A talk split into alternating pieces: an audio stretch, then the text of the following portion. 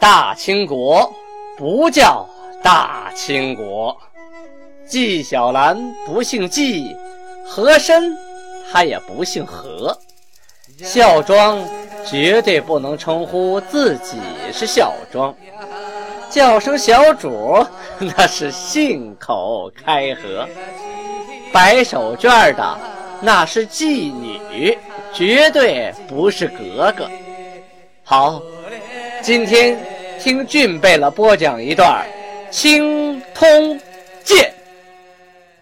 听众朋友们，大家好啊！我们讲到了天命五年，明太昌元年，公元一六二零年。上文书提到了林丹汗曾经给努尔哈赤来了封书信，努尔哈赤当时啊没有回信把这个来使啊给压起来了，说想一想。那天我想好了词儿，我要回给他啊。他来的没有好词儿，我回他的也没好词儿。正月十七，努尔哈赤修书一封给蒙古的察哈尔林丹汗，内容呢大概是以下啊，两大段我一段一段讲啊，很有意思啊，大家仔细听。信的大概意思啊是这样说：悦尔来书。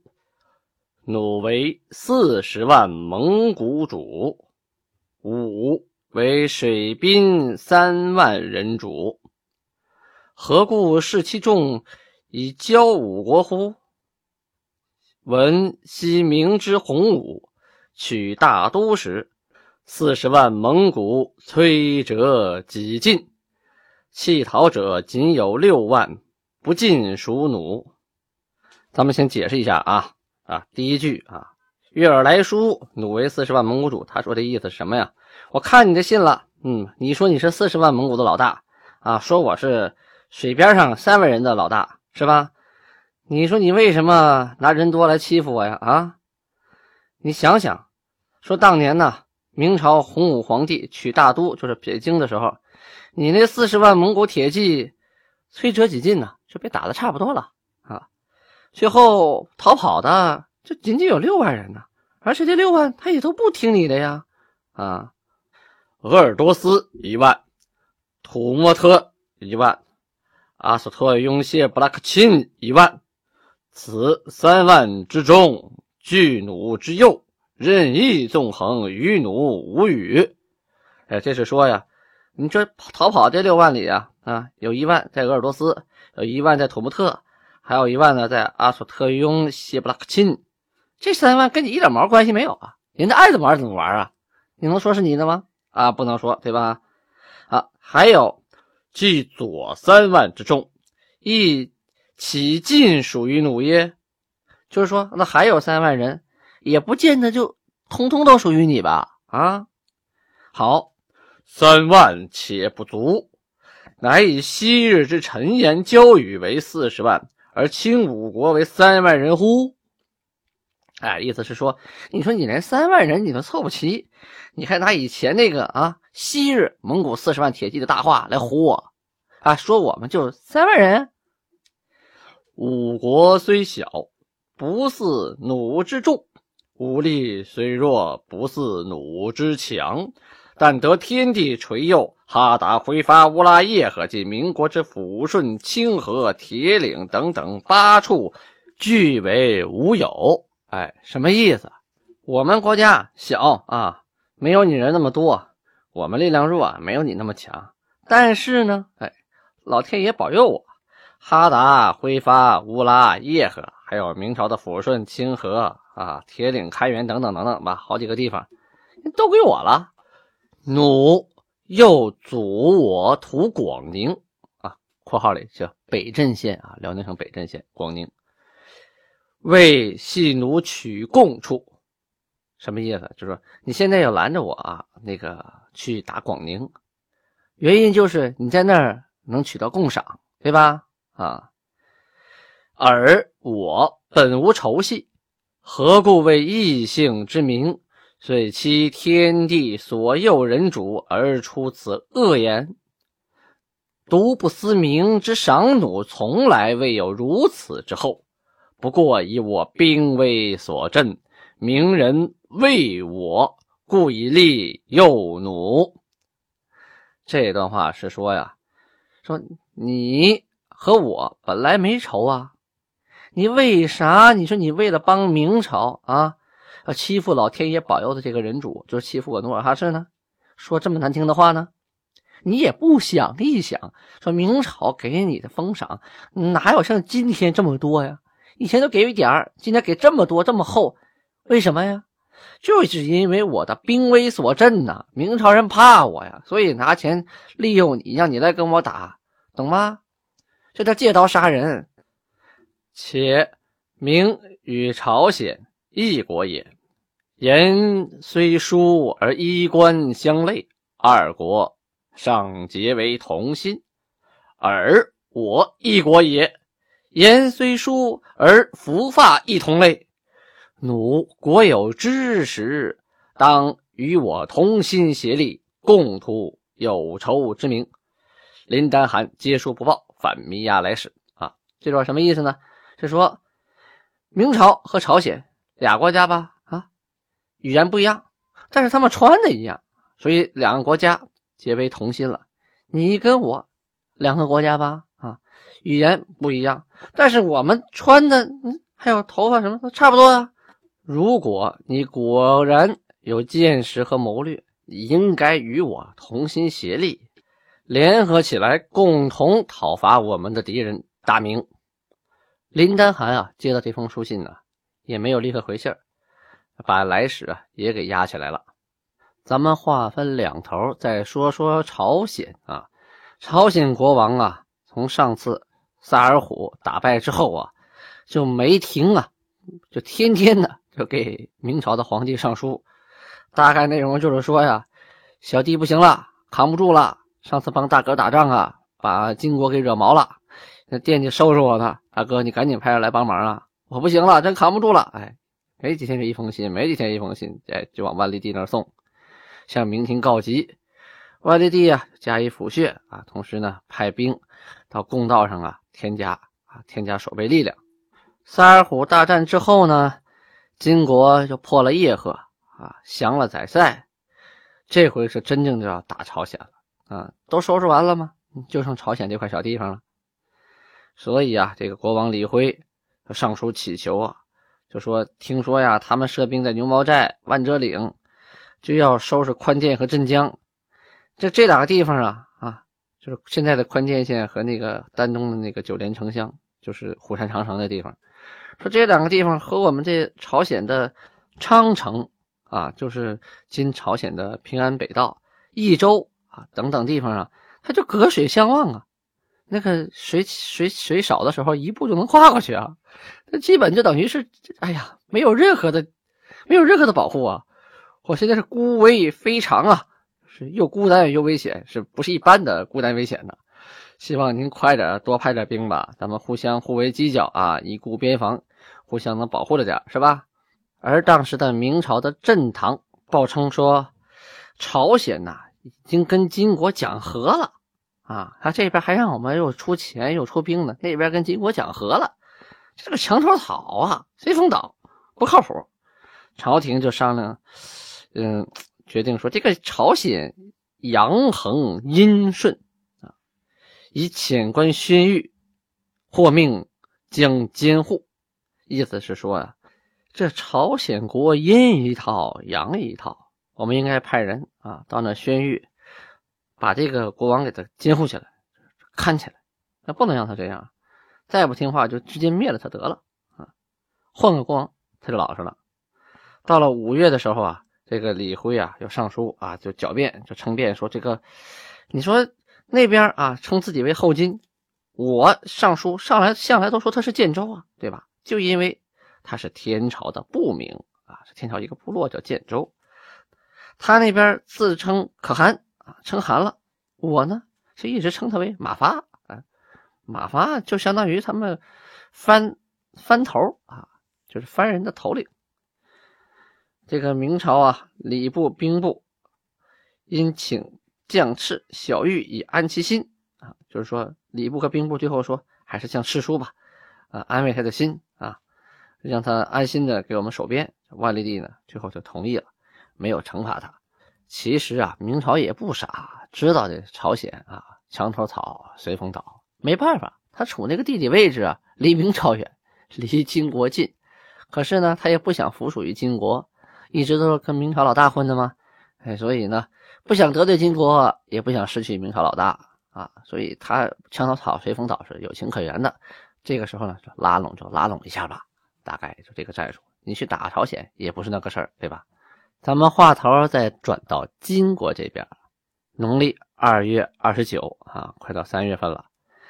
呃，有人呢来送东西来了，谁呢？是去年呢，努尔哈赤和内卡尔喀五部。结盟的时候啊，盟誓的时候啊，中嫩部长他没来啊，没来呢。到今年这个时候，他就派使臣了到金国，照例啊，就跟前一次一样，还是杀白马乌牛，对前盟誓，就把这事给补上了。哈哈，意思是表个忠心。虽然我没来，你别多想啊，我没别的意思。哎，我也派个人来把这个事补上。说这家伙当时有事儿，可能来不了。其实什么事还有这个事儿大呀？估计也是个墙头草，随风倒啊！一看阵势不妙啊，赶紧抱出腿吧。三月初一记载呀，努尔哈赤释放了扎鲁特部的酋长色本回家了。这个色本呐，就立下誓言。色本是谁呀？就前一段时间呢，宰赛呀，不带了各部人马。来偷袭这个铁岭嘛，结果呢被努尔哈赤给逮起来了，其中就有这个啊，就是这个色本，今天就把他放了。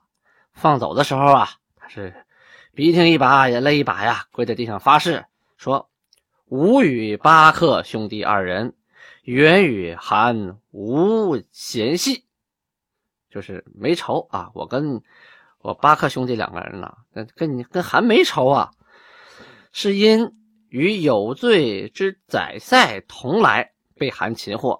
我是就跟大帮啊，跟着宰赛一块来，想捡个便宜，结果被韩给逮起来了。蒙恩师武孺子，赐衣食豢养。说呀，我没想到啊，我受到如此的大恩呐！您拿我当孩子养啊，还给我衣服，给我吃的，还给我牲畜养着。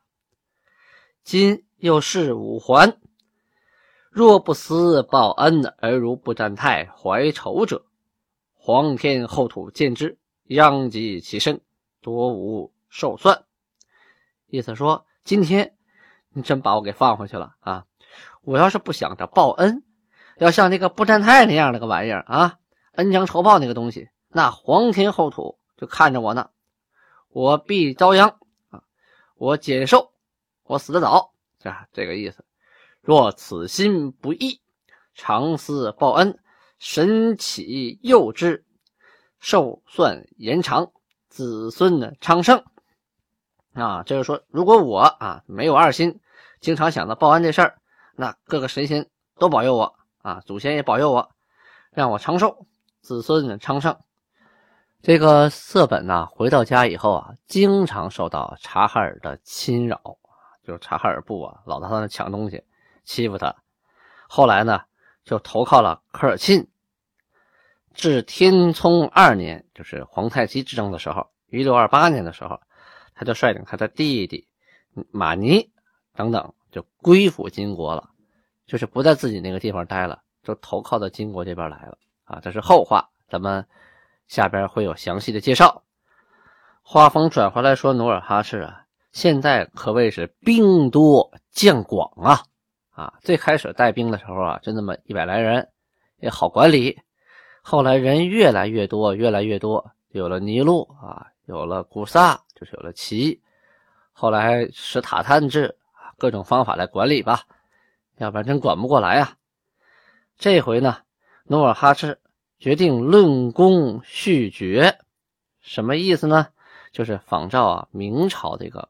武官的制度，给下边的武将啊，不是拿笔杆子，是带兵打仗的人，武将分官分爵，详细的划分一下这个武官的，呃，他的品品阶职位，列总兵之品啊，就是以前只有一个总兵，现在呢总兵分为三等啊，一等、二等、三等。这总兵有大中小，下边的副将、参将、游击啊也这样，每个都分成三等。牛鹿额真啊，最早的牛鹿额真，现在呢被封为备御啊，备御这个职位，而且每个牛鹿下边啊设千总四员，有四个千总。总副参游备啊，这几个官啊，都是明朝的武职品级。但是呢，人家原来没有分过三等，只是总兵下呀，有的时候有个副总兵啊。这个努尔哈赤呢，给他们分的呃，比明朝还细。先最开始的时候啊，八旗的官职啊，缺乏严格的系统啊，有重额真。啊，巴西的左右翼长官，古山额真，没了张京，五牛鹿额真，牛鹿额真啊，就按这个顺序从大到小。后来呢，又有昂班，昂班呢是满语昂邦啊，就大臣的意思啊。虾虾也是武职，什么意思？哎，是侍卫啊。到清朝后期，包括康熙呀、呃雍正、乾隆啊、嘉庆啊，都有这个职位虾的存在，什么几等虾、几等虾。啊，这个“虾”写成汉字的大虾的“虾”啊，它其实是满文，满文就是贴身侍卫长这种职位啊，不是普通的一个小侍卫啊，他是官职虾啊。还有扎尔固奇啊等等，这个扎尔固奇啊是满语扎尔固奇啊，扎尔固奇的意思是审案官、理事官，就是这个案件呢刚发生的时候，初审的官员，小案呢他就能拿主意了。这个大案子呀，他也得往上边送，这就相当于我们区域级的人民法官吧？啊，就最低级的那个法院的法官。到了今日呢，努尔哈赤给五官啊设了五级十五等，官员的人数啊就明显的增加了，内部的等级就更加的程序化啊，分层分序列了。这里呢就会分出有人是贵族了啊。有的人呢，就是底层的这个贵族啊，他就会享受到政治、经济、法律等等等等的特权呢，这是免不了的。首先，他们自己本身大权在握，同时又战功赫赫，且具有一定的影响力，所以啊，努尔哈赤就算是他们犯错误了，也不会轻易的把他们怎么样。包括清后期啊，一些啊公啊伯呀爵呀。这公爵、伯爵、子爵、男爵这些爵位啊，他们犯了错误，也都是从轻发落，有的只是降爵而已啊，就不像普通老百姓直接就按律处置了啊，不是那样。所以说呀，有句古话说：“天子犯法与庶民同罪”，这是胡说八道，不可能。首先，天子就不犯法，他怎么都行啊。当然，他有一定的自我约束能力啊。先不说天子，就说下边这些王爷、王公大臣啊，王下边还有爵啊，这些人都是都是对国家有功的人。那你说皇帝要处理他们起来，多少的碍于面子，将功折罪。但是呢，不处理是不可能的，只是在处理的程度上轻一些啊，因为人家有保护层啊。现在的时间呢是一六二零年。在这一年的三月初八，啊，大将费英东去世了。费英东，一五六四年到一六二零年，他是瓜尔佳氏苏完瓜尔佳氏。有些人常问我啊，说这个地名在哪儿？那个地名在哪儿？大家记住了，这个苏完啊，苏完瓜尔佳，苏完在哪儿啊？在吉林省双阳的境内，双阳啊，到那儿去找。一五八八年的时候，二十五岁的费英东跟随着父亲就投靠了努尔哈赤。后来呀，受一等大臣，娶了楚英的女儿为妻，啊，他等于是努尔哈赤的孙女女婿啊。率兵啊东征瓦尔喀安楚拉库，就是松花江的上游二道江一带，赫西黑、俄莫会苏鲁。佛纳赫、乌尔古陈啊，这地名都在俄罗斯滨海边区那边啊，比金河一带，还有穆伦，就是黑龙江省的穆宁河流域，海西乌拉，就是海西女真的乌拉部啊，在吉林省吉林市的乌拉街那个地方，屡建功勋呐。一六一五年八旗定制的时候，他隶属于镶黄旗，任固山的额真。这可不是个小官，固山额真就是旗主啊，老大，而且总领左翼四旗。哎，八旗啊，分左右翼，四个旗为一翼。左翼呢是谁呢？是镶黄旗、两白旗和整蓝旗。啊，在北京呢，这个左翼呢，就是在呃东北方向、东方和东南方向。他是著名的五大臣之一啊，就开国五大臣之一啊。同时呢。还任大扎尔古旗，刚才我们不是讲了吗？扎尔古旗，哎，就是法官啊，判案子的。这个大扎尔古旗，他就是总理行政，相当于最高人民法院院长。费英东啊，一生功勋赫赫啊。现在你能买到《费英东传》这本书，我家里也有。要单讲他的话，我得 得讲上个呃一个月俩月的。您要感兴趣呢，可以在网上买一本《费英东传》啊。后边在天命三年之后袭取抚顺，是他带的兵。在后边还有什么功勋呢？那么今天时间有限，明天接着说。好，感谢观众朋友们，真的很不容易啊。呃，前几天我那一马三司令那部戏杀青了之后，我直接就进入了北京大兴长阳那个中国的骑射基地，开始抓紧时间训练射箭和骑马。我有两年多没有正经的骑过马、射过箭了。啊，这下子一天在马上待一个多小时，射箭五百多，五百多只吧，一天五百件，不低于五百件。算一下哈，这一件二十斤，你算是一天我得拉一一万斤的东西，啊，累得我肩膀也疼，几个手指头都打不了弯了。手上的泡无数，哈，指头上的泡被箭杆磨的太嫩了，这手好久不射箭了。最惨的是昨天晚上去骑自行车。屁股刚刚着到鞍座上，嗷嗷一嗓子就就大叫起来了，把旁边人吓一跳。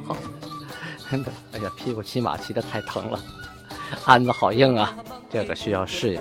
因为下一部戏啊，这个一代名相陈廷敬啊，我不是饰演这个索额图的弟弟辛玉嘛，是一等伯啊，他也是个战功赫赫的人物，肯定要表现他骑马射箭的，所以赶紧抓紧时间训练。这里啊，我要非常感谢中国骑射基地的陈良老师啊，还有布点老师，他们对我的指教和帮助非常大。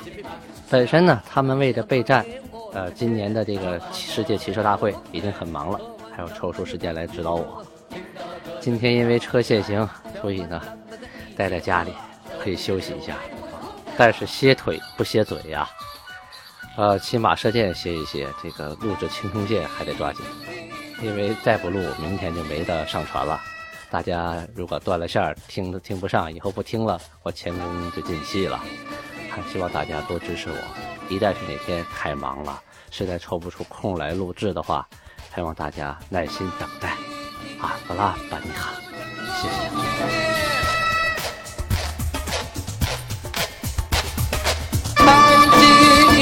谢。